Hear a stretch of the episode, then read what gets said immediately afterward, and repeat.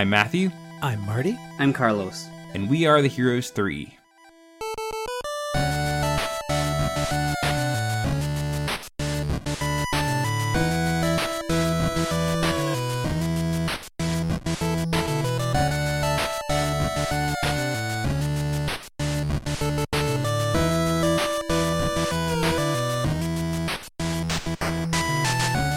Welcome to Heroes 3, the bi weekly podcast where three friends explore the best, worst, and everything in between in the world of Asian cinema. And this week we are very, very, very excited to jump into a little arc looking at Jackie Chan's breakout in America. And that starts with probably the most famous Hong Kong production Jackie Chan's been in, or arguably, I'd say, mm-hmm. and that is Rumble in the Bronx from 1995, starring, of course, Jackie Chan and directed by Stanley Tong.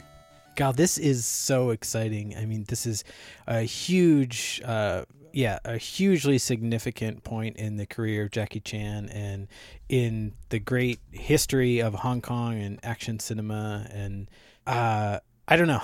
I'm just endlessly excited and passionate and giddy about this movie.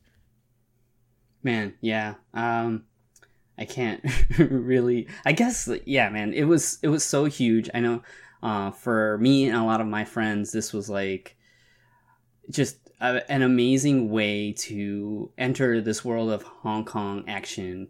Um I definitely had seen movies before this and I definitely enjoyed kung fu movies, but um, really there was this energy and excitement after everybody saw Rumble in the Bronx that you just could talk to anybody and like oh man like it, it just start conversations. It's it's like an entry it's like a gateway drug into uh, hong kong cinema. And i i also think that it's funny um I would say like you know around Enter the Dragon. I would say around uh, let's see the Karate Kid in like the mid '80s. You have sure. these like big movies that kind of pull people to study martial arts.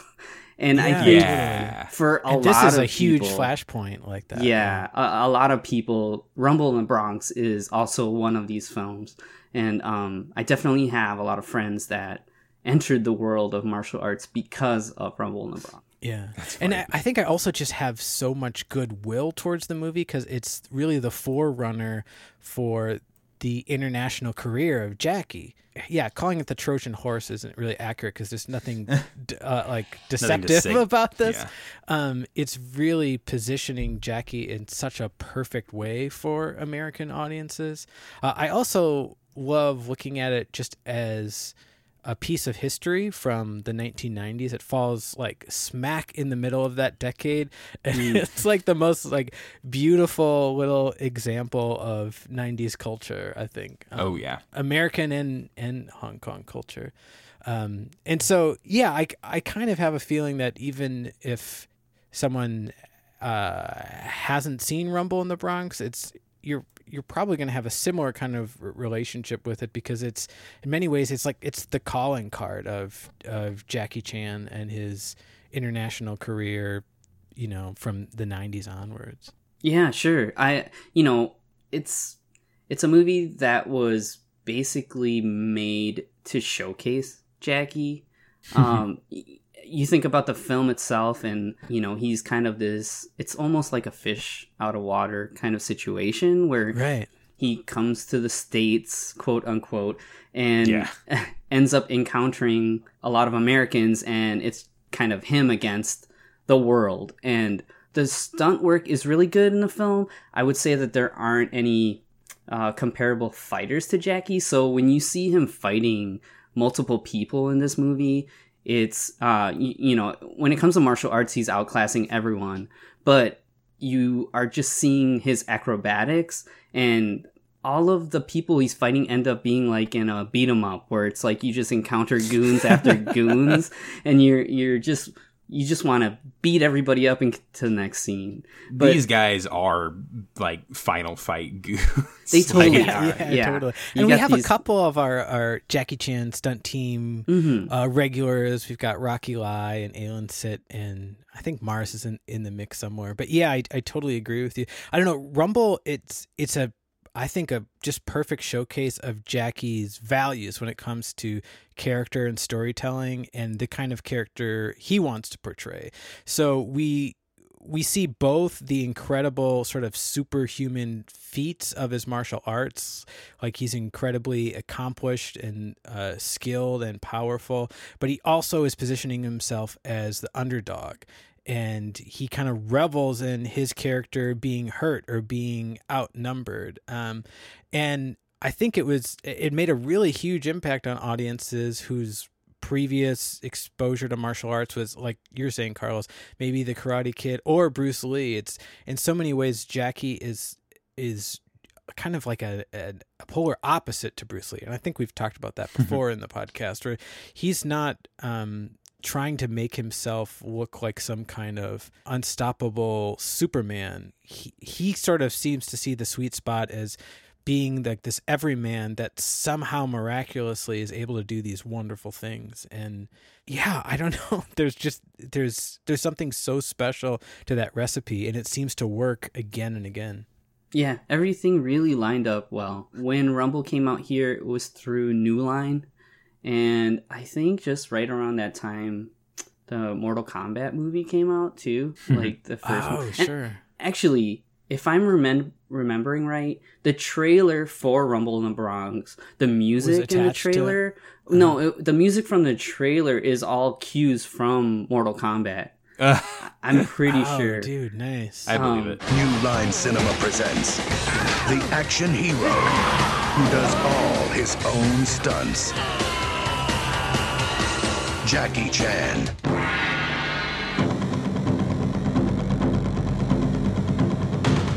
it's just kind of cool how everything really lined up to make this a success. Like I think it cost something like seven or eight million, and it ended up making like ninety million. yeah And- and it was number one in america for its opening weekend in the box mm. office which is And I was trying kind to of incredible to think of Yeah, I don't think I saw it in the theaters when it came out, but I, I definitely watched it a million times once it came out on home video. yeah Yeah, this seems like one of those home video kind of movies. Like, yeah like wear out your tape kind of thing yeah, I really don't have a, a history with this movie because, again, I'm a little younger than you guys. So it kind of flew over everything I knew. Like, whenever the first times I heard about Jackie Chan was like Rush Hour and all that. Mm-hmm. So, sure sure but yeah, this one is. It, it's interesting because after the last arc, which was very, very martial artsy martial arts movies, there are martial arts in this, obviously, because it's Jackie Chan. But a lot of it really is just kind of a feats of like stunts and you know uh, sets and special effects and everything, more so than it is a a uh, uh, I don't know what the word is demonstration of martial arts and martial arts prowess. Yeah, Totally. I think that's so true. It's it's really like the Jackie Chan and Hong Kong sensibility on display, and for a lot of American audiences that hadn't kept up with those films, and it was actually really difficult to have kept up with those with those movies. Um, this was such a shock to the system. The resourcefulness of uh, how Jackie uses his environment and props in his environment, the kind of uh, close calls and the stunts, which, like like you're saying, Matthew, it's not all about fighting. It's also about um, kind of high wire physical stunts and uh, escapes and leaps and jumps and all kinds of great stuff. It's you know Jackie had been brewing this for years and years, and we touched on some really key films in that trajectory through the podcast. Uh, but by 1995, Jackie and we're of course going to talk about the director Stanley Tong a, a lot today. I expect also, but they were just so primed and ready to to kind of create the perfect package for American audiences. I think. Yeah, and I'm glad that you mentioned about the martial arts too, Matthew, because like the finale of this film isn't a big fight. It's Right. actually a big stunt basically, uh, and Yeah. then like a huge A set really piece surprising kind of. set piece too. Yeah. Yeah. so that kind of shows you how they were kind of positioning this as an action film and not a kung fu film. And I think it really works. And the martial arts you get in it are like this kind of added bonus. And just seeing Jackie handle multiple assailants in creative ways, like yeah, it's unparalleled. It's it's it's magic in this film. And I can you know, I know what it was like when the movie came out back then. Like I said, I didn't see it in the theaters, but seeing that and then just, you know, wanting to see more of it was just so infectious. And yeah, it Well, was. and I think that recipe was really key. I think if it weaned heavily on the martial arts, there's a chance that would probably be a little too specific um, and niche for kind of a mainstream audience. Where Rumble in the Bronx uh, is kind of a a natural bridge to a lot of 80s and 90s B movie action films. Mhm. Yeah. Yeah, it's it's just it's a '90s action movie that's just done incredibly well. Like so many things in it are Yeah. like the the kind of Perfectly this put. the almost stereotypical kind of 90s action stuff with like cars driving towards the camera and crashing into things and you know people hopping off of like fire escapes and Yeah, it's not that different from the sensibility of the martial law episode. That oh we not at all and and actually Stanley Tong directed the pilot episode of Martial Law so it Yeah, kind of makes sense Yeah. Yeah. So, and this, I believe, is the second time that Jackie worked with Stanley. Uh, Super Cop would have been the first time, but then it was released afterwards, after all of these movies, Right. you know, became so popular. And actually, I can mention that And too. we- like, yeah. I would say, like, something like. Final Fantasy VII. You know how Final Fantasy VII was like so popular, and then literally any RPG that that would come out there, like, yeah, let's bring it out in America. That's Yeah. what happened after Rumble in the Bronx. They're like, right. any- It sort of led the movie. charge for all these others. Mhm. Yeah. Yeah, yeah, totally. Yeah, and it's interesting. Like when we were covering Super Cop, I think we talked about how Stanley was intentionally trying to uh, design a production that was aimed at international audiences and aimed at America. Um, like you said, it didn't take off uh, in in real time, but it's it's clear when when you watch Super Cop. Super Cop. I mean, the American cut isn't dramatically different from the original Hong Kong cut. We talked about what some of those differences were, but they had already basically completed a proof of concept of this uh, incredibly appealing and really universally appealing Jackie Chan led action movie. And uh, I mean, that had to be such a thrill once Rumble took off to know that you had something like Super Cop in the can that's ready to go and executed on such a high level. Yeah, we can talk about uh, the different versions of the film a little bit. So, uh, one of the major things that's interesting to me about the film is that when they filmed it, everybody was speaking their native language, and they would go on to dub it according to the markets. So you can kind of tell when you're watching the film. You can see when people are speaking English. You can see when people are speaking Ye- Cantonese. And it's funny because you can even tell that the actor is speaking English, but it's still being dubbed over in English. Yeah, and it Yeah, actually yeah, makes totally. for an interesting experience. Like I Really remember does, when I watched it, originally I was thinking, "Oh, did they do this as a joke? Kind of like a take on older kung fu movies?" Cuz it's like I see their mouth moving, but it's just a little off and the the dubbing is so over the top. And It I think really like the dubbing for this movie is very cartoonish. But it's, I it's goofy. Yeah, I- some I of- enjoy It's funny because I I do too. Uh, Jackie dubs himself, so he's you know he's fine. He's Jackie Chan, but everyone else is like this. Almost, it, it's not quite a cartoon because cartoons tend to have you know really good professional voice actors. But yeah, it has that same kind of energy and hey, you know, Yeah. like let's get him. Yeah, Personally, I I, mean, love um, Uncle Bill's dubbing voice. It's, oh, Yeah. Uncle It's Bill's so voice is funny. incredible. Wow, this place really looks wonderful. Of course, this is Manhattan. Is it your supermarket near? I can only dream about having a market here. No, my market's in the Bronx.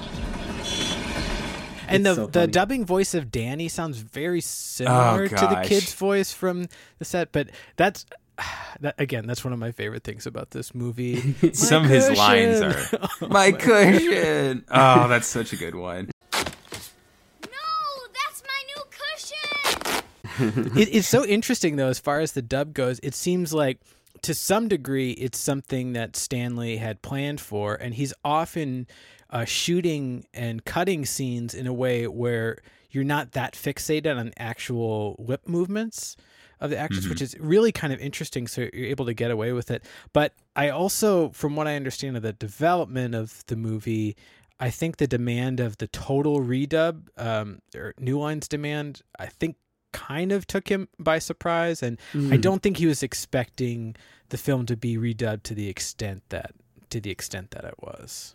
Yeah, and I wondered too because um, this is one of the films that were uh, rescored by uh, J. Peter Robinson, Yeah, and um, I really enjoy it. I like uh, the work that he did on this film, and actually the other Jackie films that he rescored as well.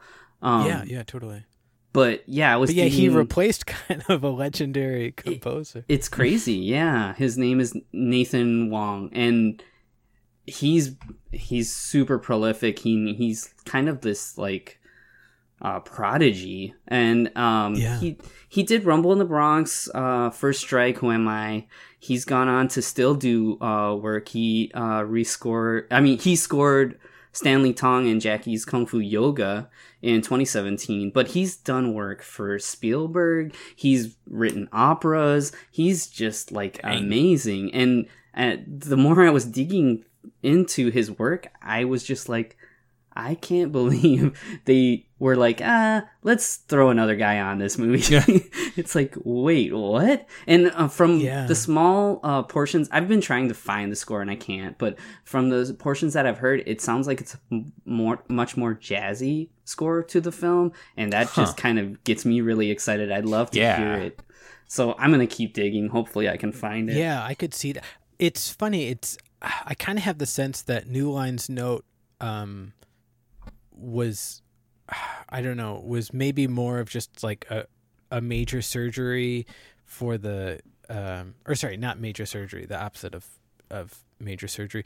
That like even if they had like maybe a subtle problem with um, some of the some of where they would have taken the soundtrack that they just thought it was easier to just kind of replace it wholesale and so i don't think they're using any audio elements that came from hong kong Yeah, at all I agree. so no sound effects no dialogue no Mhm. music it was they must have just seen that as as kind of an easier operation but Yeah, and Um, New Line edited down the film a little bit too, and it seems like most of the cuts are on kind of like the comedic portions of the film, and it kind of makes the film more uh, action heavy.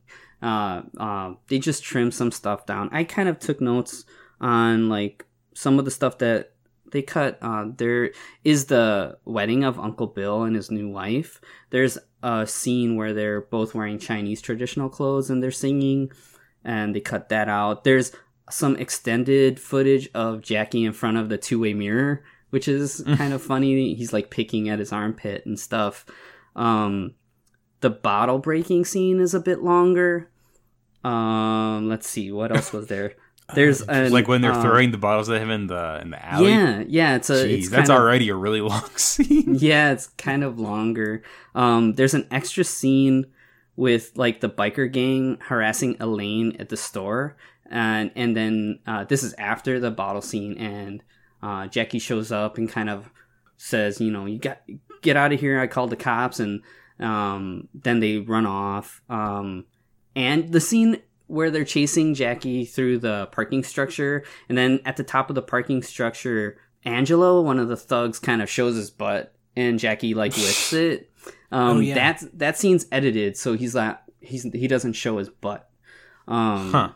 And let's see. Oh, Wait, there's so like in the hong kong version he doesn't show his butt right, yeah, yeah. Oh interesting so there are some weird. actual cuts to the hong kong um version Right. of the movie then as well oh that's interesting. and then now don't they um try to cover from some of the editorial cuts by uh, kind of changing the the script for what they put in the dub for for some of Well, there's a couple of saying, things that changed. Yeah, so in the intro, um, when Jackie is in the truck with Uncle Bill, or Keung is in the truck with Uncle Bill, they're coming into the city. Uh, he mentions that he's a police officer, so they don't mention that at all in the new line version of the film. And then uh, there's a thing where they kind of streamline Elaine purchasing uh, the store. So uh, after the first meeting, she's kind of on the fence, and uh, I think in the Hong Kong version, he convinces her at the wedding to purchase the store, but in the New Line version, she has agreed, and they use the dialogue to just confirm that she's already agreed that she bought the store at the wedding. Just little things like that, but it Yeah. actually isn't too major. And I think most of the cuts uh, were, like I said, made to kind of trim down the non-action bits of the film. right and maybe like cut out some comedic things that play would play different to a Hong Kong audience maybe. Yeah, maybe. Um, I know that I think there's a Japanese DVD release by Warner that has the longer cut. Um, And doesn't that have like the recorded audio? Is that the version that has the recorded audio, I'm not sure. like from like Or the like from yeah, where right. they actually like sync sound. Yeah, well, you can actually hear everybody speaking in their native language on that cut of the film. I'm not as familiar with it because, like, I was like everyone else, I was swept in with the new line version, so that's Yeah, yeah, really what I know. But yeah, it's it's cool that there are these two versions, and I think for me personally, my takeaway is that I just want to hear that score. like, I yeah, really want to. Yeah, hear what too that sounds like. And if it is like I think like it's more jazzy, I can totally see some Hollywood dude saying like, "Ah, let's make it sharper, like add some rock and roll to this," you know? Right. Man, what's so interesting with the the sequence in which the movies ended up coming out in America, um, because Super Cop was Jackie's first movie shot with sync sound, which we talked about on that episode.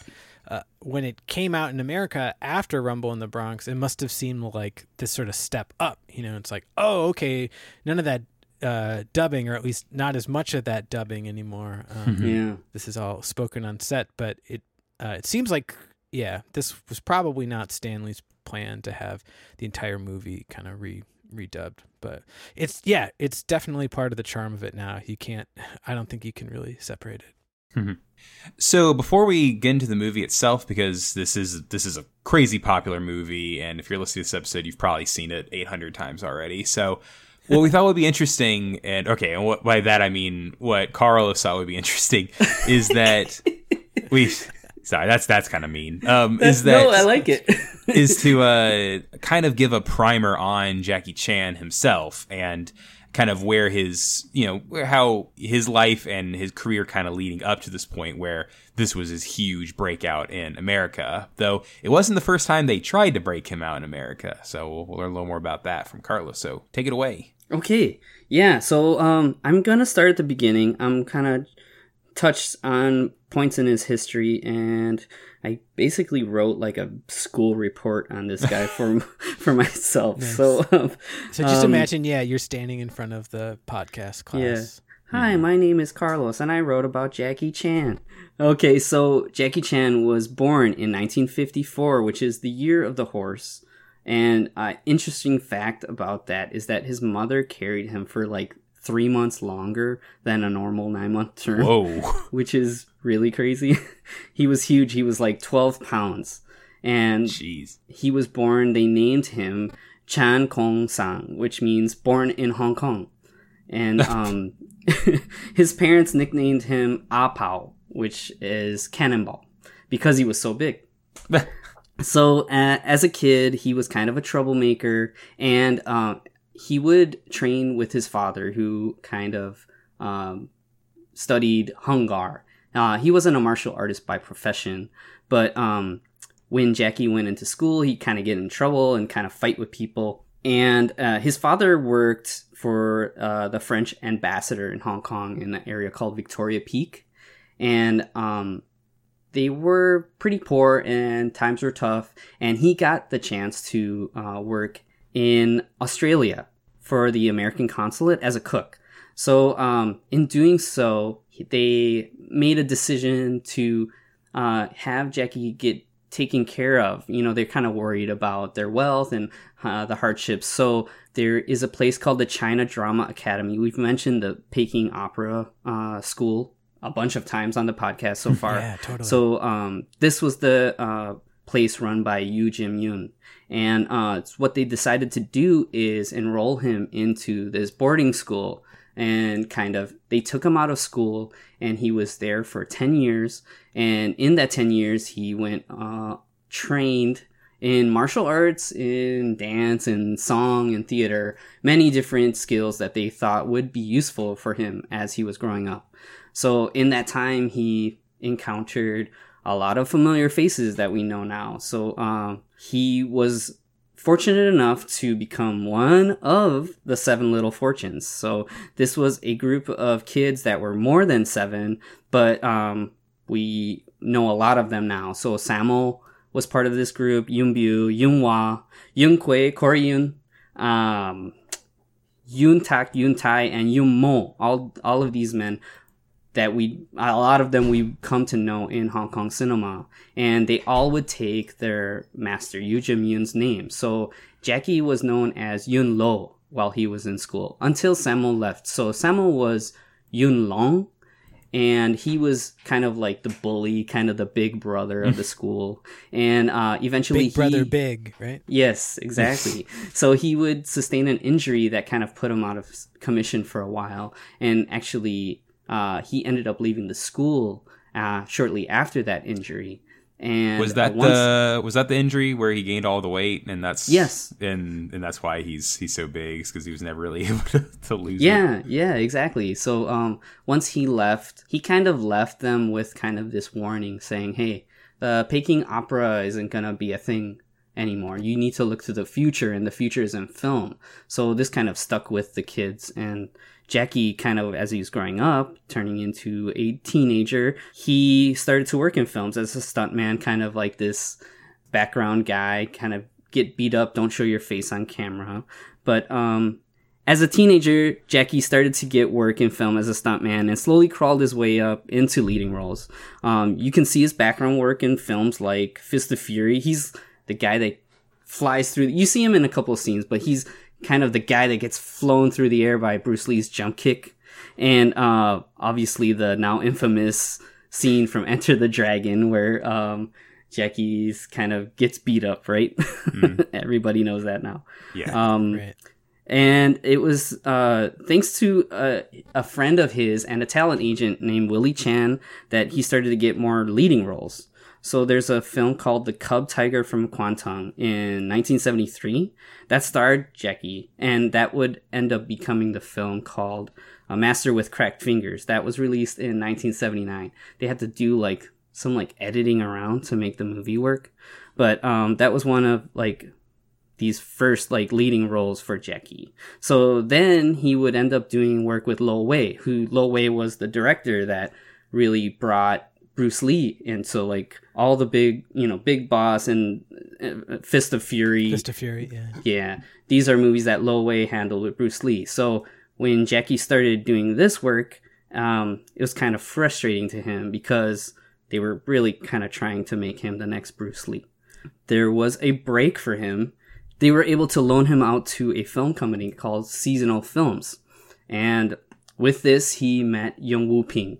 And we know Rest is we, history. yeah, we know what happens now. So Yeah. he was finally given the freedom to kind of express himself the way he wanted to in uh, Hong But Kong yeah, cinema. Ng See-yuen and Yuen Woo-ping only had him for two films, unfortunately. Yeah, yeah, but these two films really, like Snake in the Eagle's Shadow and Drunken Master, uh, changed the game. Oh, you yeah. know, 1978. So now, finally, the world sees like the everyman. You know, the, the like we were talking about, like wh- how he is in Rumble in the Bronx. He's not this kung fu Superman, this invincible dude. He's this kind of down and out character that people can identify with, and he's more, almost more interested in making you laugh uh, than f- sending a guy flying with one kick. And the big thing with Jackie that's amazing is that he's the he's usually the butt of the joke. Like he's usually the one, even though he's a he's able to do all these amazing things. He's the one that gets beaten up most of the time and is is falling and being bumbling. Yeah, Right, Sure, totally. and you know where Bruce Lee would punch a dude and hold a cool pose, Jackie will punch somebody and then And then shake his hand. Shake his and hand, like, their ow, ow, ow. Ooh, yeah. it just it it it's this vulnerability and this kind of humanity that really is endearing and everybody loves. So after this, he continued to work with Golden Harvest, and then they tried to position him to break into the U.S. market. So the first uh, time they did this is with 1980s The Big Brawl. And The Big Brawl is directed by Robert Clouse, the man who directed Enter the Dragon. So again, he's like in the shadow of Bruce Lee. So Jackie was very unhappy with this experience. He basically was like, I have no say in how to do the action in the movie, and he couldn't get the rhythm of how American films were made. And it was a flop. So And they also didn't pair him up with uh, stuntmen that really could could kind of work at Jackie's level. It's a lot of big hulking dudes who take Yeah. swings. Yeah, he would say that by the time they reacted to his first punch, he had already done like three, four more punches, and they were mad at him because they couldn't keep up with him. So it was like, yeah, really, really, really disappointing. And then he was in uh, Cannonball Run shortly after that, which was kind of like this, you know, you're going to be with a bunch of Hollywood stars, but uh, he was pretty disappointed with that also. He was playing a Japanese guy in this kind of one trick pony situation and it was kind of a realization for him that, you know, he he wasn't a worldwide star. He was a star in Hong Kong. So um Although that's that is funny, Cannonball Run, and that was his nickname Yeah. as a child, was Cannonball.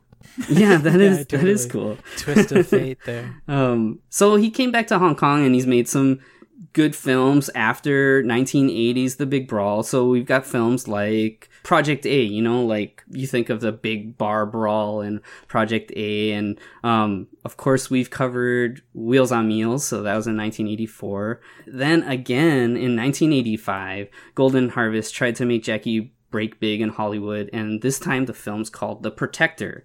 And it's directed by James Glickenhaus.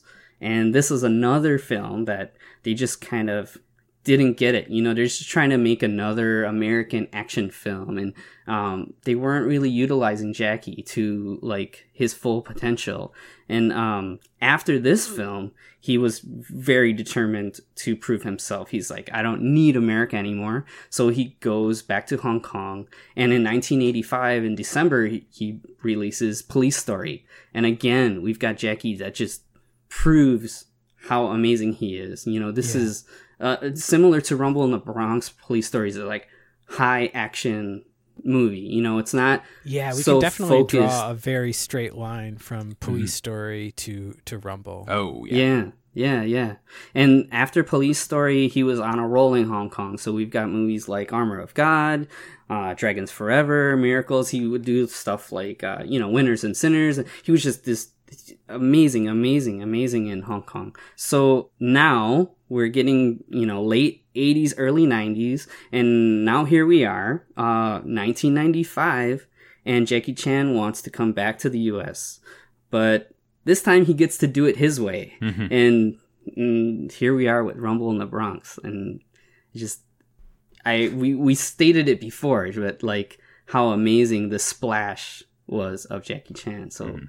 and following that, I mean, you could say like, you know, Rush Hour, even more so than something like Rumble in the Bronx. And he's just probably one of the most recognizable people in the world. Yeah, like, on planet easy. Earth for sure. Yeah, yeah, and, anyone. and Jackie's career and definitely the like the world's culture would not be the same from from Rumble in the Bronx onwards. Hmm. Yeah, and it's so cool, you know, hearing him talk about making films and hearing him he he still has that excitement, that enthusiasm like uh I you would say like a kid, you know, when he's talking about something that he likes. and I think that's a big part. Actually, yeah, the um the one of his biographies is called Never Grow Up. there you go. and um yeah it's just it's it's really cool that we were so fortunate to have this guy that was really down and out and really crawled his way all the way up and was so focused on delivering his vision of what entertainment is to us and Totally. It's also so fascinating that kind of from the beginning of his leading man career, he was uh, positioned to try to follow Bruce Lee's footsteps, and none of those attempts worked. And it's great that his breakout in America is completely on Jackie's terms, and like we said, it's it's so emblematic of his sensibility and his values, which are so different from from Bruce's. And yeah, I don't know, what a success story, man! It's just awesome. Well, with all that, I think that it's about time for us to take a look at the movie itself. So yeah, this Rumble in Bronx is such a fun movie. Gosh, It it's so fun. it's really like uh, we were talking before we started rolling that the the plot is like it sets you up to Jackie as this uh, fish out of water who's you know tries to fight crime and gets wrapped up in the criminal underworld but that's that's just kind of sets you up so that you have cool fights cool chases and you know a couple uh, interesting characters so we're just kind of gonna bounce around to the the Yeah. different fun parts that kind of poke out to us but one And thing I, i want wouldn't to be surprised if a lot of if a lot of us listening uh, aren't already pretty familiar with the plot. But one thing I want to talk about beforehand is the uh, production of the movie itself. Um, obviously, eh, eh, you probably know this already, but Rumble in the Bronx was most definitely not shot in New York City. Um, it was shot in Vancouver, and uh, most of the time, like it's just city, so like there's nothing that's too terribly, you know, specific to New York. Uh, I got a couple of nice establishing shots. Um, At first, I was kind of afraid that all the establishing shots were just like Manhattan, just like what people think of as New York. But there actually Yeah. are a couple that are specifically of the Bronx, which was kind of nice to Yeah. see.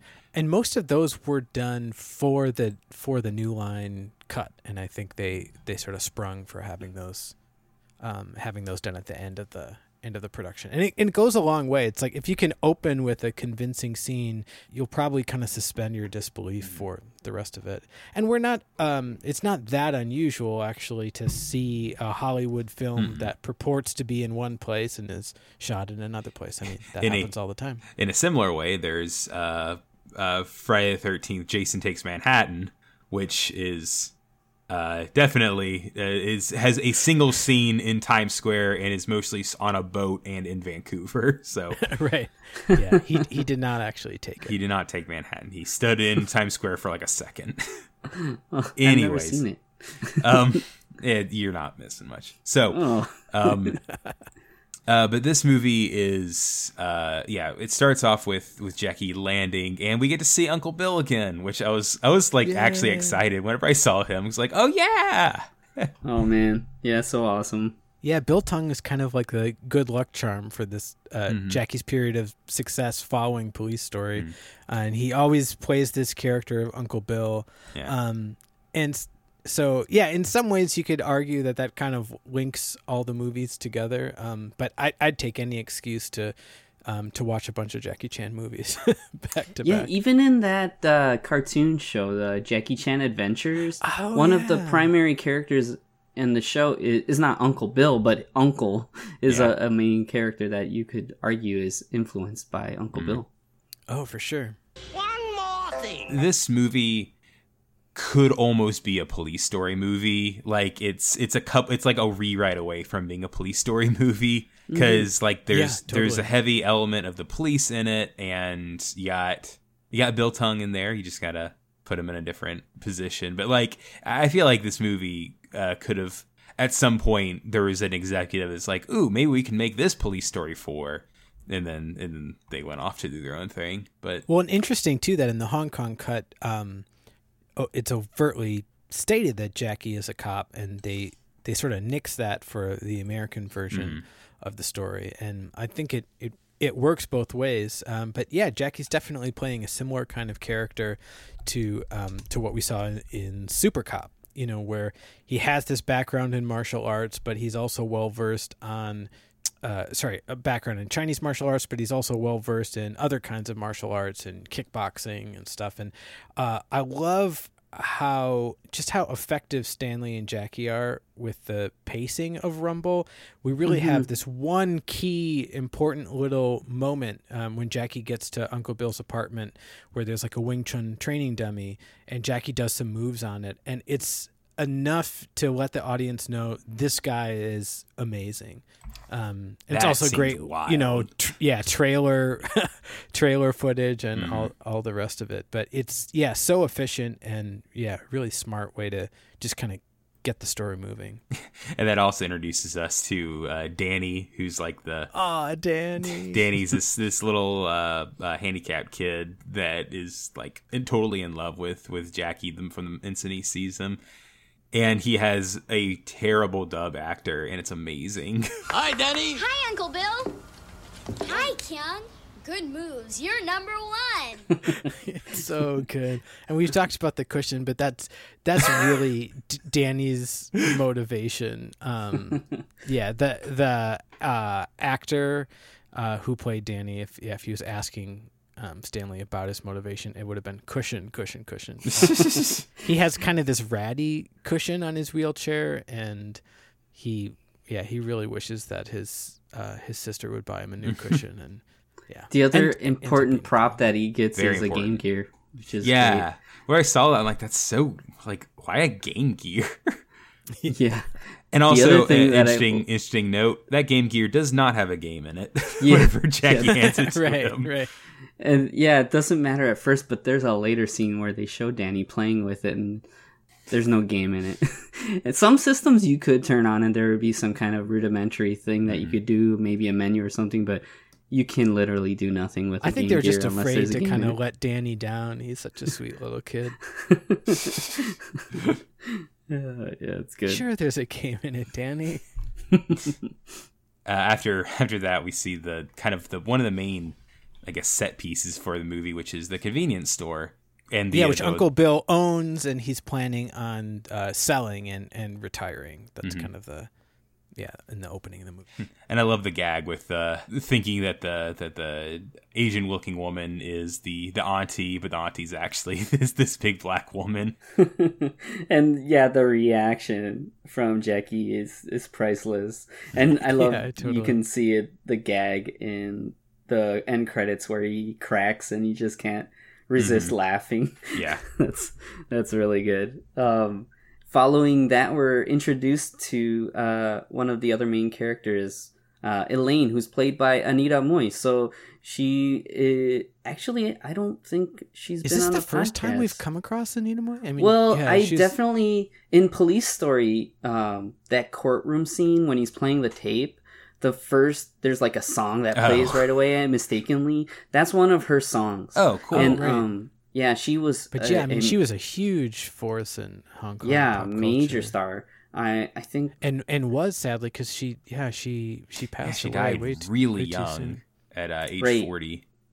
Yeah. actually, yeah. Since you mentioned that, there are a lot of the main cast. Actually, they're no longer with us, which is kind it's of sad. crazy to think of that. I don't know. Yeah. I mean, it Yeah. doesn't. It was Um, long ago. so she's introduced and actually there's a realtor there with her and the thing that i really love is that the guy that's playing this uh, realtor he goes by walter in the dub and it's actually Yueh Hua so he was drunken cat from come drink with me Oh, Oh wow. wow! yeah Oh, I did not draw that connection.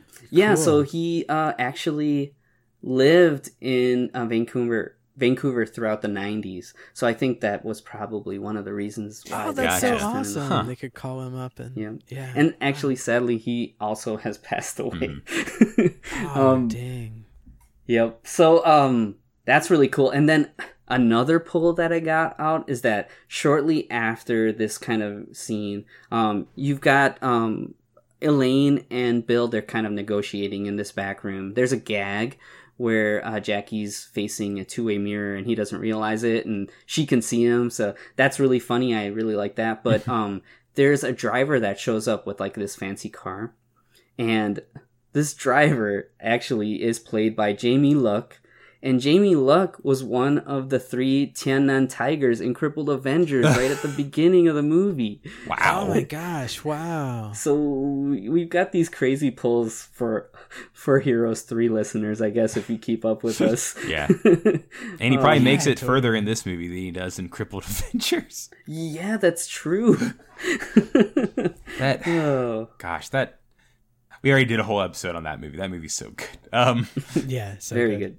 But that Um, but the but that leads into our first kind of uh our first kind of fight, I guess, with uh, uh in the film, which is where uh Jackie sees these like street toughs that are trying to do like a this like dirt bike kind of race. And they're like riding over all these cars and they're gonna ride over this super nice car that the guy drove yeah, in like in the middle of in the middle of the night, and yeah, Jackie, you know, feels responsible for the car. And this is just a glorious like '90s Mm-hmm. costuming extravaganza. It's like if, if like Mad Max was made in the '90s, that they would look like yeah, these guys, totally. Sure. or like or The like the I really Warriors like- or something. Yeah, is the the gang is cast really well. You everybody is very distinct distinct from one another. Um It's also a really diverse gang. in- Yeah, in I- every way. I thought that was cool. funny that this this super ethnically diverse gang. it's, just, it's just funny. yeah, the the thing I always think is funny is that the dude that plays Tony, the leader of the gang, does he kind of look like Jerry Seinfeld to you guys? Cuz I was What getting oh, are you saying? Yeah. yeah, No, some. Seinfeld vibes. But uh, he, he also is Oh, now I'm just passed picturing a away. Seinfeld routine on like Jackie Chan fight choreography or something. Yeah, yeah, totally. He has to have made a Jackie Chan joke at some point, right? Maybe. Like they- Can't you know. just climb the ladder? yeah, I don't know. Nice? Oh, but Oh, yeah, that's man. oh Tony's great. I also lo- love the um the concept of what they're doing, which is like this uh awesome like motorcycle race uh, in the middle of the night, and Mhm. both these gals are are awesome. And this is also where we're first introduced to one of our other leading leading ladies. Uh, and this is the uh, gorgeous Françoise Yip who plays Nancy, and Mhm. she is just like mesmerizing in this movie. I don't know, man. Yeah, I agree. She's she's beautiful, and yeah, it She's also Canadian and from Vancouver, so yeah. So when you see the clips of them speaking in their um, uh, native languages, uh, she's speaking English in her scenes. But yeah, it's not that just that she's like, you know, the camera loves her or whatever. But I don't know. I think she just gives this really compelling performance, and um, she's kind of asked to do a lot because uh, we'll find out later that she's actually Danny's sister, and maybe has had some bad breaks in the past, and is kind of responsible for raising him. And so she kind of has to play this turn of being deeply entrenched in the gang. Um, but ultimately, you know, choosing to do the right thing and kind of helping Jackie's character and Danny. Yeah. Speaking of bad breaks, there was actually some bad breaks in this Oh, scene. dude, perfect. Oh. Yeah. Uh, a couple of the stunt people really injured themselves. I believe. Oh, the breaks! Stunt Oh, I, was woman. th- I was thought you meant like the bikes, but oh, those yeah, breaks. no bones, bones Dang. breaking. there's a lot of bones that broke in this movie. yeah. yeah.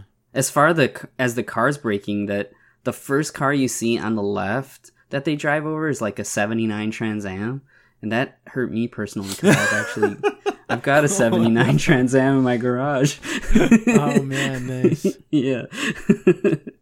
um, so after this, we see the we see a little scene at the the wedding between Bill and uh, the Auntie. I think they just call her Auntie, but mm. um which that's that's just kind of cute I, I love in the next bit though where like they're getting ready to go on their honeymoon and they're wearing like these these goofy matching shirts Yeah. they're very very Yeah, 90s totally.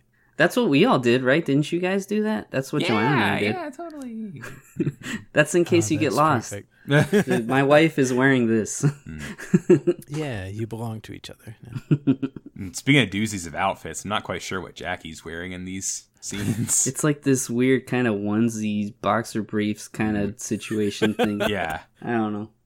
that's a, a Shows little off tight his whenever figure. he's uh whenever he's doing the handstand doesn't leave much to the imagination Right. Hey, he the dang knows he dude has- is in he's in crazy yeah shape. amazing shape. Like he's Uh, always yeah. in crazy shape, but he's really in crazy shape in this movie. Because let's see, what would his age? I was gonna have say he's like about forty, point? right? At I think point? it's like 40. Yeah. Yeah, yeah. Wow. Just crazy to think about. Yep, 40, 41 whenever it came out. So whew, I hope I look half that good when I'm 40. Yeah, yeah same Um, here. And now we have uh this is our true Yes. first fight of the film. So um actually earlier in the movie when they show the um convenience store for the first time, there's a scene that they cut out where a couple of dudes are extorting money, like protection money. This that kind of leads up to what we have going on here. So the gang is in the shop and they're kind of doing whatever they want and this time Elaine is the boss, so she sees that and she confronts Angelo, I believe. And this escalates into a fight. And actually, the fight itself is probably like 40 seconds, but Sure. there's so much packed into this just great. this fight is just amazing. So it's uh Keung, Jackie versus four of the gang members, and they're surrounding him. And yeah, he they pull out a knife, and he he just yeah, it's it's amazing. I I can't even. so fast. Like Jackie just Yeah. is insanely quick with these moves and like the wrapping the jacket around the guy's arm to stop the knife and and I do There's even I love whenever the guy gets thrown into this impossibly high stack of Pepsi. Mm-hmm. Yeah, there's even like a repeating gag throughout this 30 seconds of Angelo getting punched in the nose. And Right, you know this right. this visual language that kind of narrates your way through even this short fight just shows you how smart Yeah. uh, Jackie and his stunt team are about uh, showing Well, and- fights on film. And if you're in the theater in 1995 and you hadn't really caught any Hong Kong cinema in the last couple decades, I mean, this is like the best of the best of the Hong Kong comedic action sensibility packed into 30 seconds. I mean, it would have just, um, yeah, exploded your brain. I mean, it's incredible. I really like not only just Jackie doing his Jackie stuff because he does some really nice uh, kicks in this short instance, and he disarms some dudes really well. But the stuntmen getting knocked away, like falling, look they look really, really visceral. Like Yeah. when they're flying into, like you said, the cans or flying into a rack of groceries. Like it's it just sells the energy so well. Yeah, this next sequence is is pretty brutal, especially if you're not uh, expecting it. I would say so far the tone of the film, even though there is some some edge to it, and while the gang might be colorfully dressed and dubbed kind of like by Saturday morning cartoon people, you're still you still feel like they're threatening, but um, I don't think anything quite prepares you for just uh, how far Jackie and Stanley will uh, will take this. And this speaks to what we uh, have been talking about, which, which is Jackie wants to position himself as uh, the underdog. Um, he wants characters in his films to really push push against him, and this is um, this is absolute low point for his character. And I don't know, still really hard to watch. Like I I have to yeah, kind of Yeah, I think this is they kind of have like a a bullet point list of what is Jackie and how do we want to show this to a new audience? And you know or we see Jackie the fighter and we see Jackie the stuntman. This is kind of your first taste of Jackie going all out and putting himself through so much just to show like an you know a different type of stunt. And yeah it's it's it's pretty long. Um Yeah, like totally. I but we was should saying, say, I mean, the, the the whole action sequence is is really incredible. This and might be one of my favorite um, action sequences, all, said and done. So there's a lot of great fun beats that lead to to Jackie getting, um, you know, kind of completely walloped and Mm-hmm. smashed with these glass bottles. Um, and it's also uh, interesting to have this kind of outdoor nighttime scene on all these you know, in the alleyways and uh, fire escapes and, and all the rest of it. Definitely a lot of uh, highlight reel stuff in this sequence. A lot of great using the environment here with the the stunts, like Yeah, the for sure. like the ripping off a, a light fixture and throwing it at someone, or this weird like jungle gym kind of thing that's just sitting there. And Uh, yeah, get some, get some fun out of that. bats. Yeah, totally. There's also that great uh, sort of flip that Jackie does. That's on a lot of the trailers.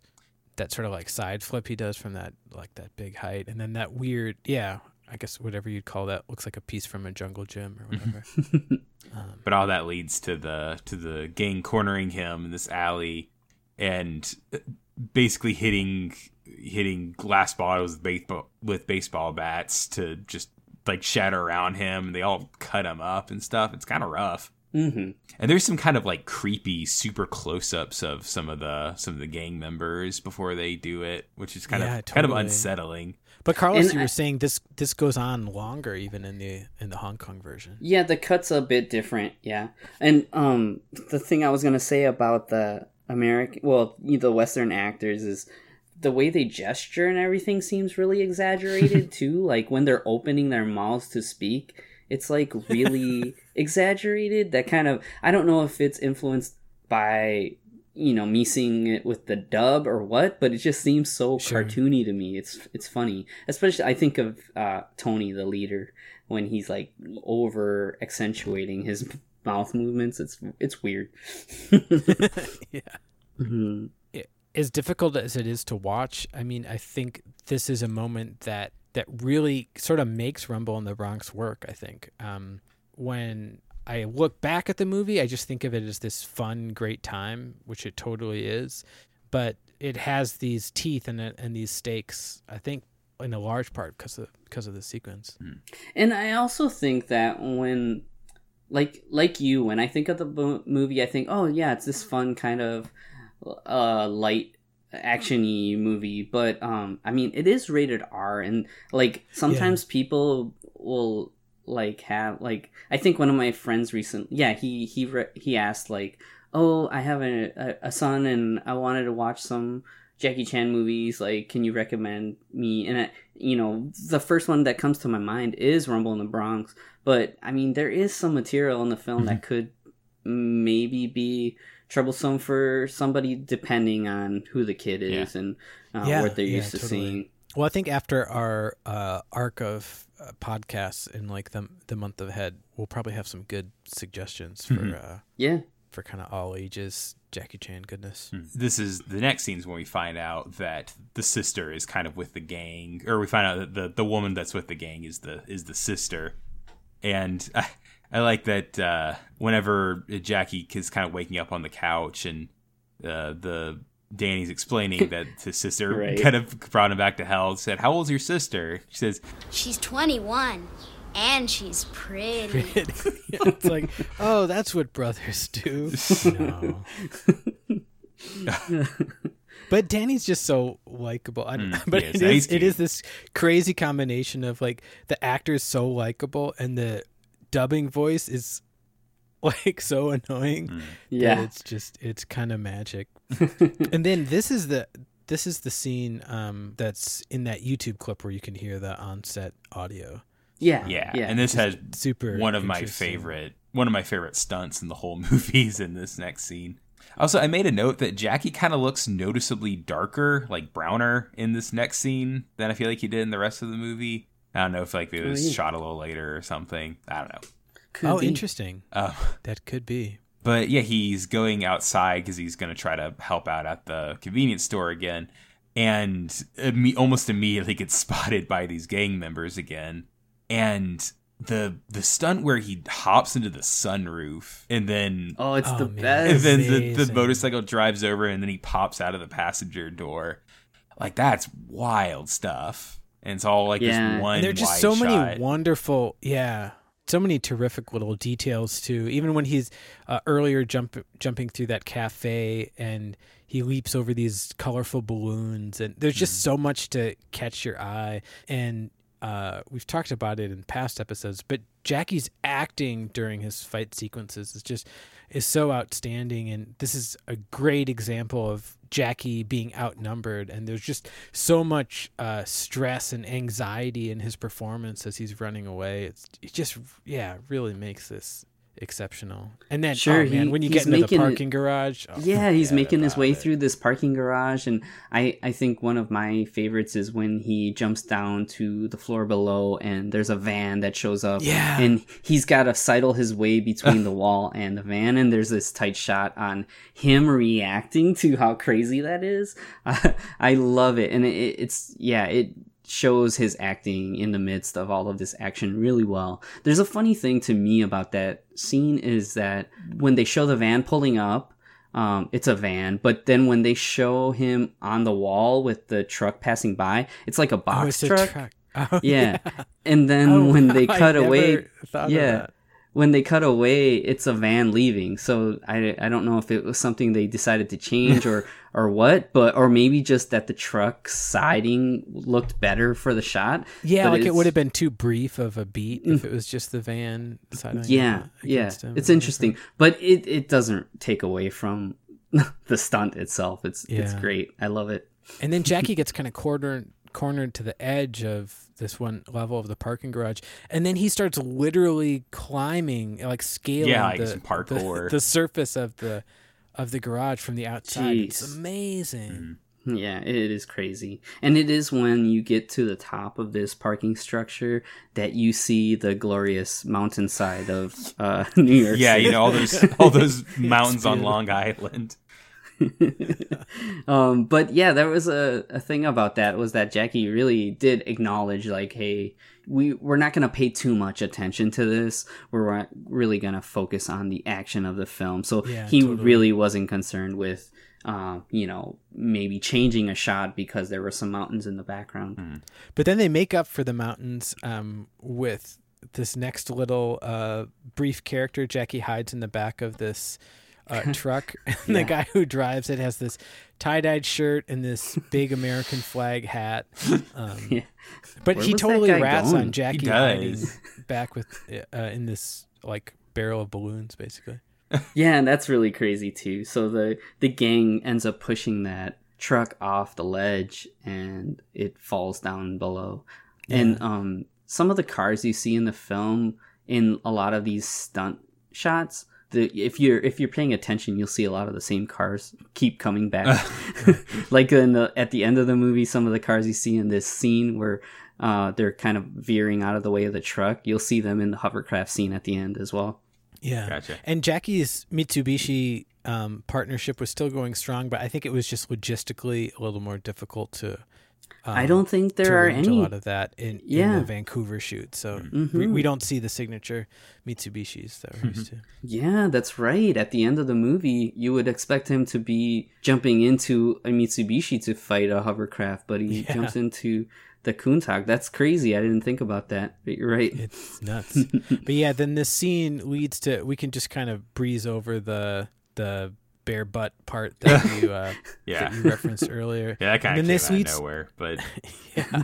Uh, but it culminates in one of the great stunts Oh, of yeah. the film, which is probably one of the only non Jackie stunts in Yeah. the in the movie. I would say. Um, oh really? There's I, I- I've read competing things like supposedly Stanley Mhm. did the stunt uh, initially before uh, attempting to shoot the scene, and we heard stories like that on Super Cop where Stanley would do really dangerous stunts himself. Um, he has this motto: he's not going to ask his actors to do something he isn't willing to do himself. That's wild. Um, yeah. But then, yeah, I've read competing things about who's doing the stunt, and people try to argue that it's Jackie. But watching it, it's it's not. It's clearly not Jackie. Also, the In the, compos- long shot, yeah, yeah, like in the long shot, can- and, and in the composition of the shot too. It, um, there's an effort and just about every major stunt in the movie to have Jackie's face kind of featured prominently, and that's not happening. And also, if you yeah, if you've seen enough Jackie films, just seeing the outline, it's it's not him. They they do have fun with it. There's a a gag in the the outtakes in the end credits Mhm. where Jackie sticks his head out and he's waving and everyone's cheering him on. But it, it I don't know. To me, that has the air of like a little bit of fun and games.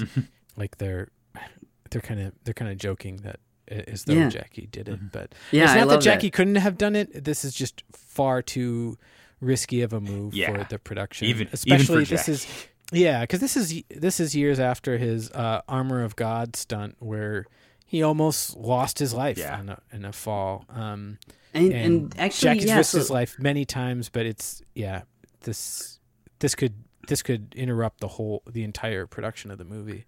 I feel like maybe one of the takes he did do the jump because I, I heard him talking in an interview on a talk show and he was saying that at the end of the film he you know he hurts himself jumping onto the hovercraft Yeah. but what he says uh, when he's talking about that is that he thinks that he actually might have injured his ankle doing this jump and he really injured it once he did the jump for the hovercraft. so, I mean, it's a good chance that they both did do the jump, but on the final cut of the film, you can see that maybe it's not Jackie doing the jump. But I think it's fun to speculate either way. Yeah, totally.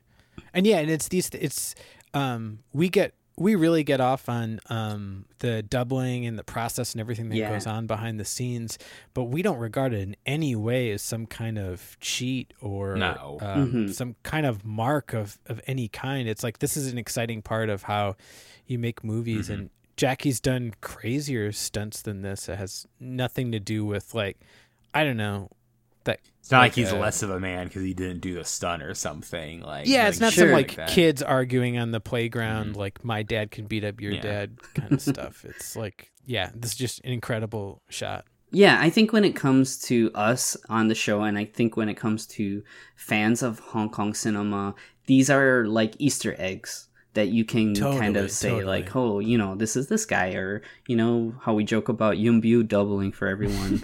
you know, that's just like a fun little thing that we can tell people that are interested uh, in the movies that they love. Totally. The next bit we get introduced to kind of who kind of end up actually being the villains of the movie, which is this uh the the what the white tigers, right? And that's what the suit yeah, guys. White Tiger Yeah. is like the the ringleader, He's like the leader, and these are that's his right. henchmen. Yeah, yeah. So it's like a drug deal gone wrong. Oh, not a drug deal. I'm sorry. It's a, a diamond, diamond deal. deal. Yeah. diamond deal. So there's yeah a huge accident, and actually uh, Tony's uh, goons kind of are in the vicinity of this accident, and they kind of uh, take I guess a moment of opportunity to steal some of these uh, diamonds.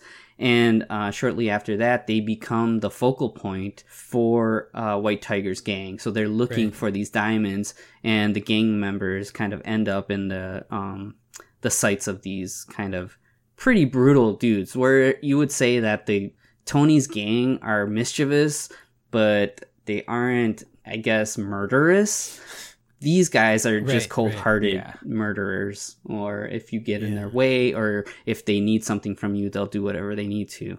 And That's one of my um, favorite things in a story when you introduce like one level of adversary and then you come to find over time that there's really some common ground. Like in um in the one of my favorite films, the Ghibli film Castle in the Sky, there's a similar Yeah, idea yeah. that like certain bandits that you're running from are actually these aren't the ultimate villain and Mm. you can find this common ground. I love really that you cool. use that because I was totally gonna say, yeah, it's just like in an I was- anime, yeah. where it's like Oh, the, That the first a lot in season's villain. yeah, Yeah, totally. first season villain becomes one of your allies towards the rest of the show. yeah, it's really good. But um, what ends up happening is Angelo, one of our most animated of the group, is on the run and he ends up hiding these uh, precious diamonds in Danny's cushion. My So, um, cushion. yeah. this is Dude, uh, Danny's the, cushion is rolling now. yeah. This is the device that kind of pulls everybody into the situation. And um the uh, yeah, following this the thing that I love and I think the thing that everybody loves about this movie is Keung is he's had it, right? He's done with this gang, so he's going to take uh the fight to them. So he ends up going back to their hideout and just straight up challenges Tony, which is funny cuz like if I was Tony and I saw this dude beating up dudes left and right like he does, I'd be like, uh, I don't know, man. Yeah, this is this is a highlight of the movie for sure, and It's there's amazing. there's so much like, but there's so many bizarre gems like in the production too. Like this night, the nightclub is crazy and there's this Mm-hmm. like they look like they're probably some kind of hair metal band but then it's like Yeah, this that's weird. rave dj music that's playing And there's like a tiger in a cage next to the dancing Um, Yeah, ti- girl. yeah nancy's Nancy, Nancy yeah dancing. dancing next to this tiger um but Jackie's looking fly in this sport. It's basically his same look, his white t-shirt and jeans, but he's got this coat over it Mm-hmm. and looking cool. Um, and then he and Nancy have kind of a nice drink, and it's cool. He's kind of not, you know, not judging her, giving her a hard time about anything, but um, they're spotted together, and this kind of breaks out into, yeah, a little bit of conflict. yeah, so they they sort of uh, they're running away, and Nancy um, kicks down their motorcycles like dominoes as they're as they're running away. So Yeah, and actually I th- followed. I think that that scene was added for the New Line version of the film. I've think seen- it. I think it's that scene, and then isn't it the shot of the? I th- I always thought it was the uh, the skyline shot with them by the water that was added. Yeah, At the where they end of kind of have like a kiss, right? Yeah, because I want to say that was not done in Vancouver. That was the other shot that was not done in Vancouver. That was done at the end of the production. At least that's what I thought I had read. Well, cool. It is a nice shot. I I know. I love me uh uh uh kissing at nighttime with the city in the background shot. I feel like you know, it's always Yeah, man. it's always pretty. We didn't mention it, but uh, there was like a little bit of a cute scene with uh, Jackie and Anita um, earlier on in the movie when she's like trying to close up the grocery store. But once. Nancy's in the picture, um, we don't really see Elaine as, as sort of a love interest. And I mean, you've got to hand it to Anita Mui. She just throws herself in whatever role she's playing, and she could. Uh, she could have just insisted on only playing, you know, sort of bombshell uh, heroines or whatever, and because she, I mean, she she definitely could portray that, but she took so many interesting roles in her career. And actually, just prior to this, she played Yeah. Jackie's stepmom in Drunken Master Two. Yeah, Um, right. And she, I don't know that that she can When- navigate both of these roles so comfortably is amazing. Yeah, I think it's cool because you know you think of her as like this world class kind of pop star, but when I think of her roles in films, it's kind of leaning more on these kind of comedic characters, which I really enjoy. Yeah, totally. This next bit is it's one of those it it's one of those amazing out of context kind of scenes because Oh. the the Jackie, Nancy, and Danny are all out uh, getting some ice cream and just enjoying a day in the park. Um, and then uh, Angela, right? The he's the blonde guy. Yeah, Angelo, he sort of looks like yeah. Flea from the Red Hot Chili Peppers. A little bit, yeah. Sure. Um, he's But what I love is he's wearing a helmet. yeah, Sorry. yeah. He's he's I just thought it was incognito so with wearing like these shorts and a helmet stuff instead of his crazy gang gear. Uh, but he he rides up on a bike up to Danny and just throws him off of the wheelchair and Yeah, that's- steals his yeah, that's cushion. Ugh. That's like the the Hong Kong version of Paul Rudd continuously using that Mac and Me clip on Conan O'Brien. Oh, It's like the Hong Kong cinema version of that. oh, that's great. They just put you probably saw it. They just put put up the full appearance from that that first time he played. The Oh, Mac Oh, they clip. did. Oh, I've, I've seen the I've seen YouTube, the yeah. like the the like compilation, the supercut. How many times have you shown that clip on this show over the years? Well, we just shot that. This so, so I mean that's the first time. Yeah. Oh, it's so good.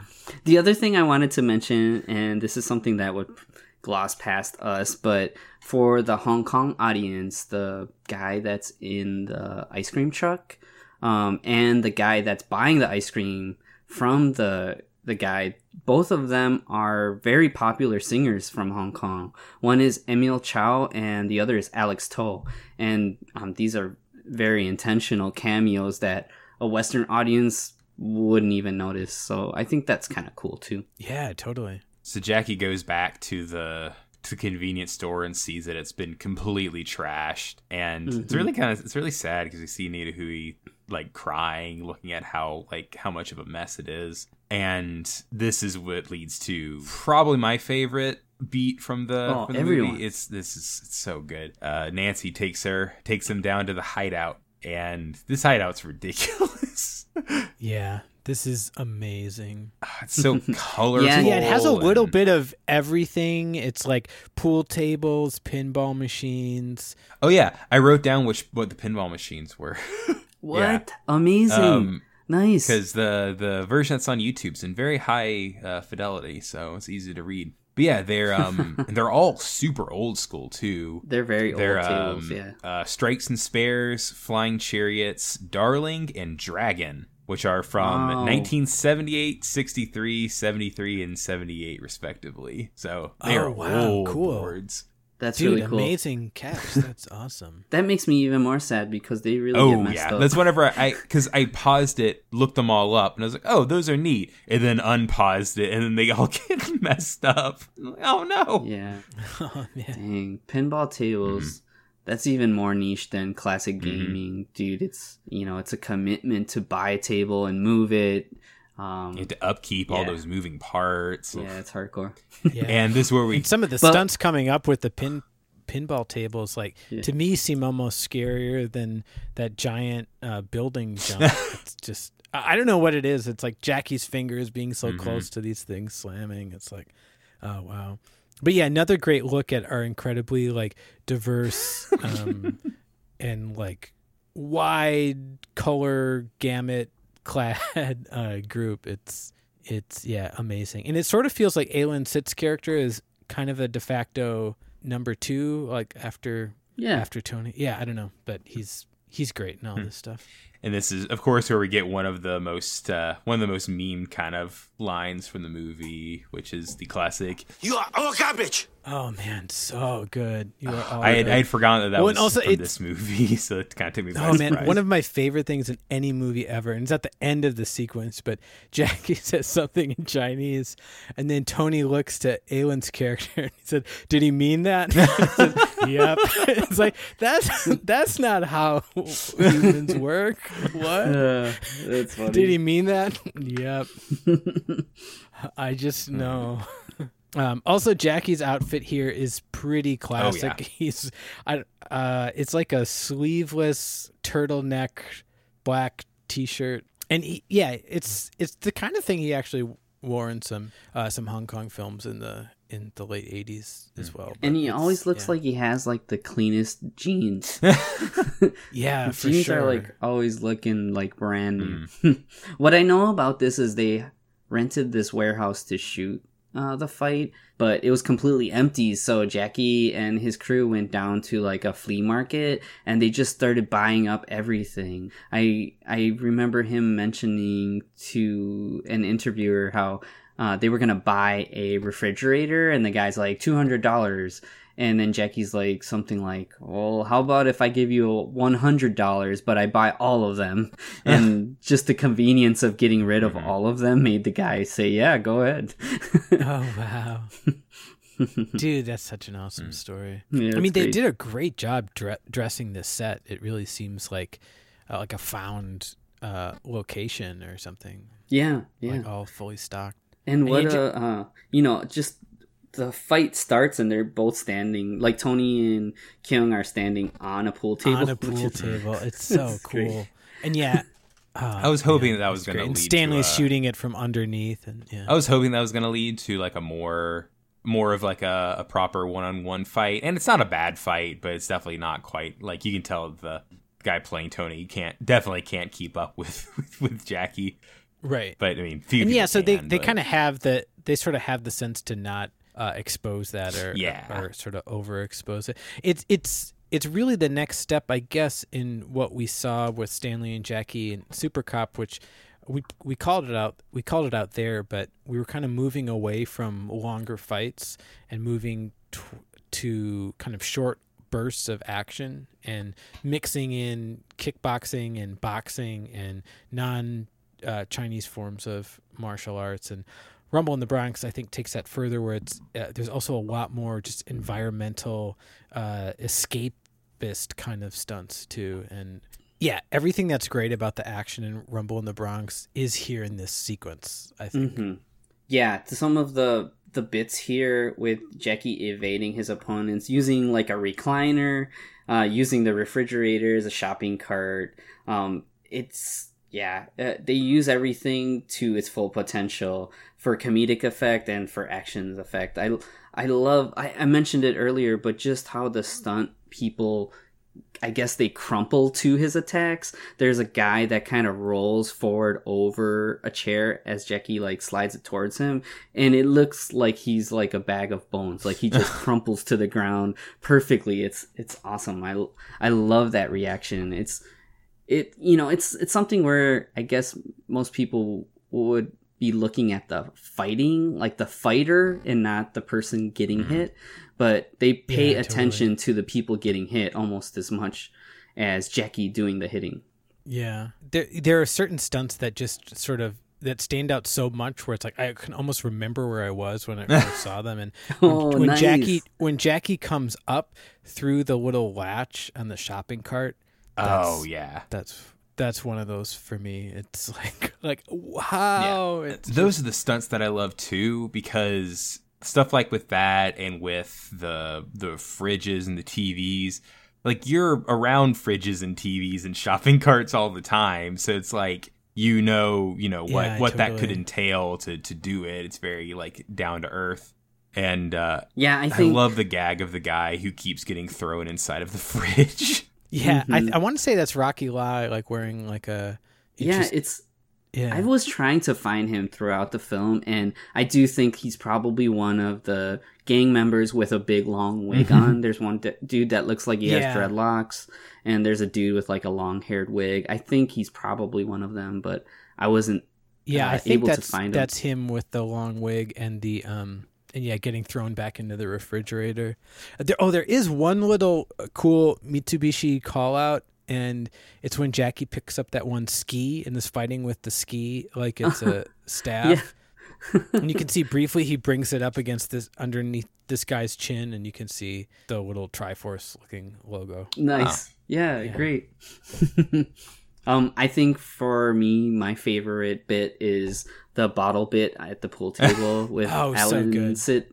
It's really good. There's a yeah. In some ways, it feels like a almost vintage kind of like little bit of uh, Hong Kong, you know, action business or whatever, but they're so high energy and mm-hmm. I don't know what's with in some ways the fight sequences in Rumble in the Bronx feel like they're just really tightly edited and streamlined compared to the Hong Kong action you know that was going on in Hong Kong even a, a couple years prior to this. Yeah, I don't know, it's kind it's kind of great. it's great the the little detail I've seen this bottle bit so many times. The little detail that I really think is funny is that the lead up where they're getting towards the pool table, there's another goon and he's actually setting the bottles up. Like you see him like placing oh, wow. the bottles oh, on awesome. and yeah, Jackie like pushes him out of the way and that leads to the amazing like hand to hand like bottle mismatch mm-hmm. gag. It's it's so that good. Is a, that's a very gifable moment. Yes, totally. please. Oh, yeah, please. I love that. also that Tony has to call call Jackie off twice from ending the fight. It's yeah. Um, I don't know. Something about that feels so right because our energy is so high just as an audience watching this sequence, and um, we're not ready to just like let it go so easily. but yeah, and then this is where we have that great um, garbage line, and then. I do love when there are subtitles in this movie. Like they're burned on to the to the final print of the film, and they're kind of giant. Uh, they're the, huge. The font yeah. itself, but yeah, his line um, in Cantonese is, "I hope next time when we meet, we won't be fighting each other." This is where Tony asks for confirmation, but he does. Uh, yeah, I don't know. It's weird. It's like he does. He yeah, does say like, briefly, "What did he say?" And then it cuts back to Jack right, for a second, right. and then comes back to him saying, "Did he really mean that?" Did he mean it? Yeah. Yep. but we early uh, a little bit ago we saw the some of the people in the gang getting caught by the the White Tigers gang, the guys in the suits, and they put them in a wood chipper, which like you, you oh, don't yeah. you don't see it, which like I feel like I was almost like I was half expecting the movie to take like a dramatically gory turn, but it doesn't. But they put him in a bag and the bag the guy guy shows up with the bag at the hideout and and every time the people look in the bag they just immediately start puking mm-hmm. it's like ooh ooh rough talk about escalation yeah, yeah, so now yeah, Tony and the rest of the gang kind of know that Angelo's on the run, so they're trying to find Angelo. And uh, Keung is involved as well, so then he had encountered these guys who say they're with the FBI, right? And uh, once uh, Keung and Tony corner Angelo, they're like, all right, I'm going to call the FBI. And then when they show up, that's when uh, things get really hairy. He's and not the FBI. Yeah. Yeah. It's like, right, exactly. More people throw Danny to the ground, dang. and they rip up his cushion. No, that's my new cushion. Don't stop it. Don't rip my new cushion. No, that's my new cushion! Don't stop it! Don't rip my new cushion! Yeah, the the whole gag with Danny tossing weapons to Jackie to fight off that kind of big heavy dude. Yeah, that's great. Oh man, that's great. classic Jackie Chan. hmm Yeah, especially when it's like that final weapon is is like so big that the villain is like, no, Yeah. please. It's great. Yeah, so good. And yeah, it's it's just cool um revisiting this in environment that we never expected there to be like a, a fight sequence inside Mhm. of. It's yeah, awesome.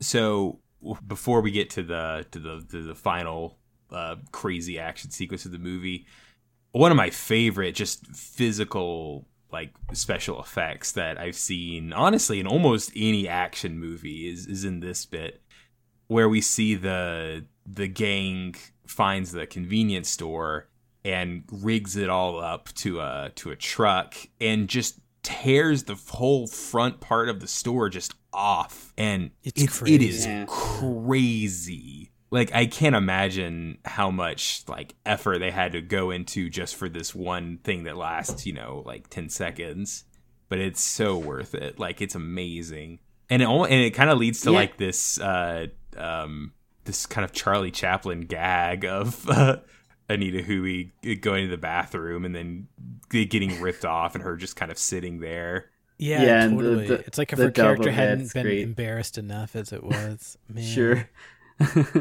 But yeah, the Uh. idea of just like physically tearing down and destroying like really one of your main uh, sets from from the film. Mm-hmm. It's like wow. So Jackie finally gets in touch with Yeah, actual actual police. authorities. And so they try to set him up basically with, with a wire so he can get some some evidence that can be used in court. And yeah, there's some I kind of like the actors that are playing these mm-hmm. investigators. Yeah, I was. I re- wrote a note that they kind of feel like they're they're in a different movie that's kind of crossing over Yeah, with this movie. I like that. They're like some kind of TV version of Lethal Yeah. Weapon or some crap. Yeah, yeah. It definitely feels like like a, a decade older than the the rest of the movie. So, and a lot of the cars that you see like in the chase and after that they're like kind of mid to late 80s models of mm-hmm. cars so it kind of right. A lot lines of up boxier frames and stuff. Yeah. yeah yeah i like that But this leads to this huge shootout between the the gang and the the police, and they end up commandeering this hoverboat, and the hoverboat becomes like the most important set piece in the whole movie, uh, which I definitely didn't see Yeah. coming. Yeah. If, if when you if when the hovercraft is first revealed, if you think, "Wow, that's awesome, that's so cool," then I think the the ending of the movie is really going to work for you. If Mhm. if you don't really care one way or the other, I could see thinking that the the ending sequence maybe runs a little long or and and maybe even feels a little anticlimactic action wise. yeah if you're like expecting a fight so maybe far. Yeah. yeah And I think but it's yeah, it'd be perfectly natural to expect a fight. Mhm. Sure. I kind of feel like this is one of those things. You know, we've talked about Jackie's idea wall. He's got this Yeah, yeah. in his office, his wall with all of these different things like what can I use in a movie? And he's like dying to use a hovercraft and he's like, This is my chance to, to use a hovercraft and um that makes it the finale of this film. I I think it's really funny and I think there It are super- some Yeah, and of its time, it's like yeah. yeah, it's this great, quirky, cool thing. There are these funny like kind of gags about like the hovercraft like driving around the town where there's like a rock concert and like in the audience there's like people And in actually, like it's the same band suits. from the club that is it oh that's nice playing. Yeah, there was this video um, uh, where someone's like going through some like tidbits you didn't know about Rumble in the Bronx, and uh, he called that out. I never realized it, but yeah, it's the same band, and I guess there's also a saxophonist in the the hair metal band. Oh yeah, too. of course. Why wouldn't there be in a hair metal band, right? Oh man, so that's great. funny. But yeah, it's Um, cool. Like when the the hovercraft like runs over someone and they're flattened like a pancake. Um, Uh huh.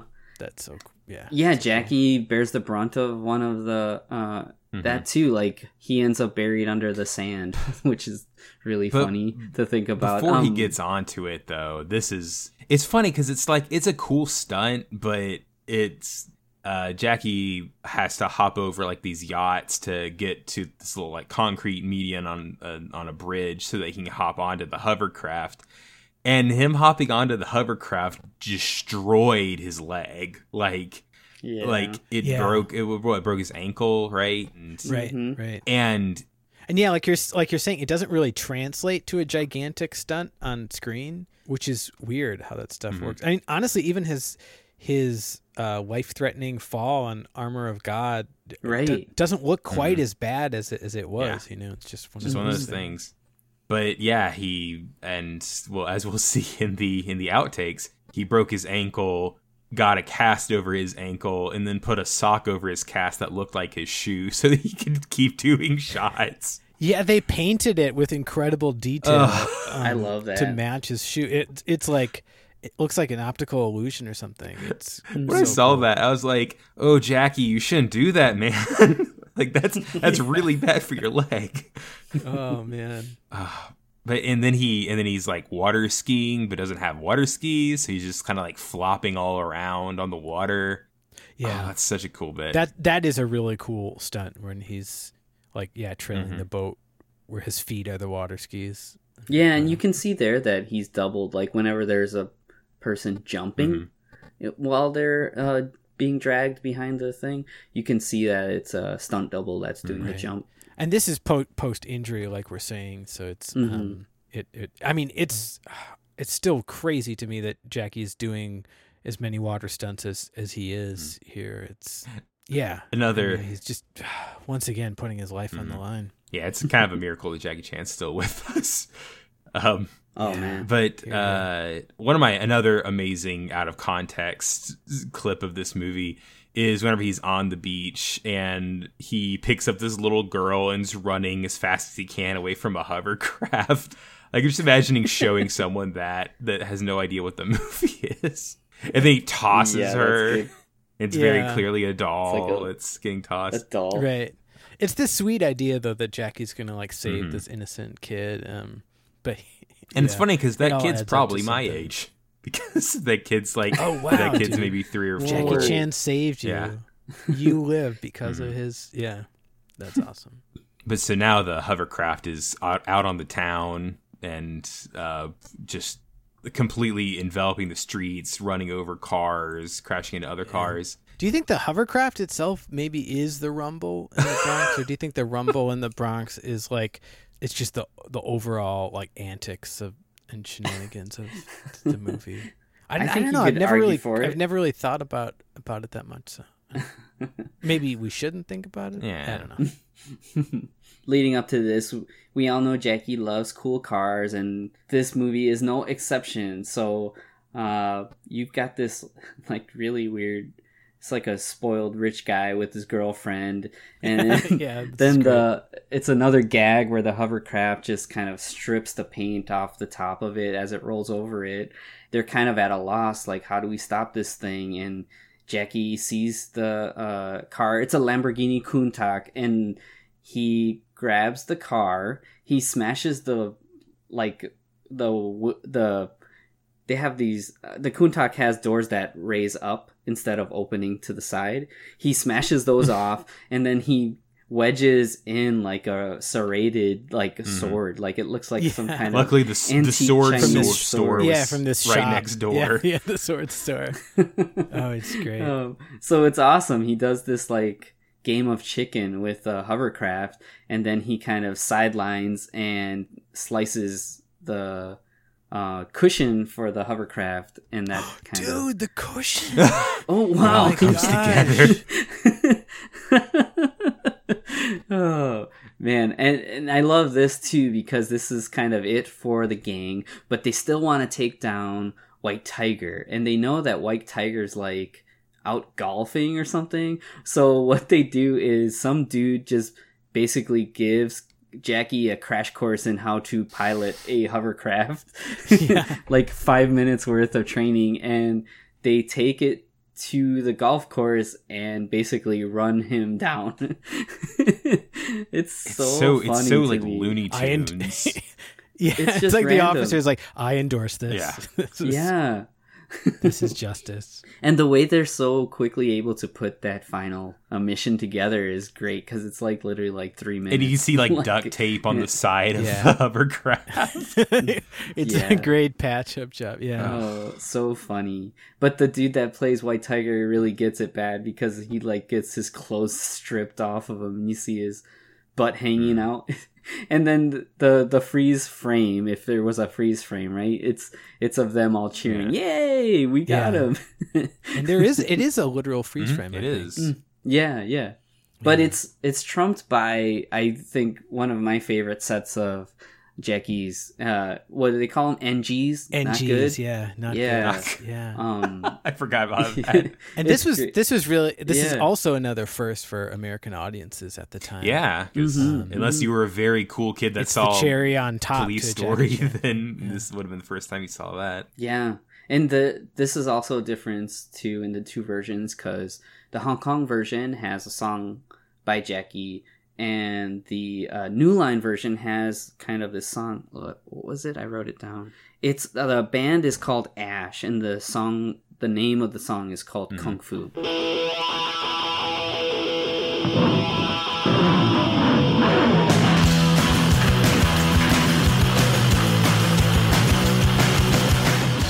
And in the song, they mention Jackie Chan and. But it works, it, it fits really well, and it's kind of like this high energy song, and you've just been on this fun roller coaster. You've seen Rumble in the Bronx, and now you get to celebrate it again through these outtakes. Mm-hmm. Celebrate by watching several people get taken away in stretchers. Yeah, there's there's some really funny ones too. Actually, I think this is just me being stupid, but the my favorite is just when Jackie's like walking up some steps and he stumbles and he just starts laughing. yeah, yeah, it's, it's like such a simple outtake that they just kind of put in there, but I love it. It's so funny. Well, and it's funny because um, I think audiences that made Rumble the number one movie that weekend, I mean, they had to be thrilled watching it. But it's really in these end credits when I think Jackie probably became a superstar because there's Yeah. there's something about his dedication and what it really means to make the kind of action film that you just saw that just sort of blew everyone's mind. And I don't know the the kind of instant goodwill that Jackie had for from American audiences from this point. Although you know, like like you said, there were several attempts, so it probably didn't feel instant to Jackie, but um, Mhm. it really, yeah, it was just like an incredible revel- revelation for for folks. And yeah, this is I think still one of the classic uh, NG reels, and it features maybe one of the greatest um, Jackie Chan gifable moments, uh, which is the thumbs up. I've yeah, I've used it plenty of times in my life. But yeah, that is that is Rumble in the Bronx, and yeah, it is a absolute classic. Uh, it's such a fun Yeah, man. Movie. Matthew, so yeah, had you? I had not it ever seen it all the way through. I'd seen a lot of clips of it. I'd seen a Oh. lot of scenes. Oh, shit. Like. I had seen the the fight and the hideout scene. I think I'd seen some of the uh, hovercraft scene. But yeah, I never just sat down and watched the entire movie. So that was a really cool experience. That's so Oh, cool. cool. And Yeah, I love that. For me, this is like I I've kind of been using this term a bit is kung fu cinema comfort food. Yeah. And Oh, totally. I, definitely would put Rumble in the Bronx with that. Where it's oh like- my gosh, yeah, best kind of Yeah. comfort food. And the only thing that makes it better is watching it with as many people as you can. Mhm. Mm-hmm. Definitely. Thank you so much for checking out our show. If you like the show, then please leave us a review on whatever you're listening to this on. Um, if you have any comments or anything you want to uh, tell us directly, then please leave a comment on the post for this that will be on our Facebook, Instagram, and Twitter, which is at Heroes the Number Three Podcast. Thank you so much to the Kung Fu Cinema subreddit if you're checking us out from there. And next week, we're going to continue with our little Jackie Chan uh, exploration. So, uh, I guess, Carlos, what's our training for next week? Yeah, so we're we're continuing like we said, um, and the next film is uh, also very special in a different way. So we're going to see Sammo Hung. Uh, not only is he gonna be in a short cameo in the film, but he's also behind the camera as the Oh, cool. director. And this is uh, 1997's Mr. Nice Guy. Yeah. and uh, yeah, we're gonna we're, we're gonna have a lot of fun with this one as well. I can't wait. Yeah, and this is definitely fresh on the heels of um, Rumble in the Bronx. We mentioned how it was such a breakout uh, success that it then led to a lot of Jackie's back catalog um, coming out theatrically, and so this wasn't the this wasn't the following film to Rumble in the Bronx that came out in the theaters. I think it was Super Cop, but between the Yeah. two, um, which we already covered on a previous episode. But this um, this was yeah this was sh- uh, shot and produced uh, after after Rumble, and actually one of the last on screen collaborations with Jackie and Sammo, which we'll probably get into also. I can't imagine being a producer at New Line Cinemas after Rumble in the Bronx makes all that money and people are clamming for Jackie Chan stuff. And they're just sitting there like, oh, oh, we'll give you some Jackie Chan. Jackie Chan, you Yeah. say? All right, well, until next week, we're taking a look at Mr. Nice Guy. I'm Matthew, I'm Marty. I'm Carlos. and we are the Heroes 3. Remember your training.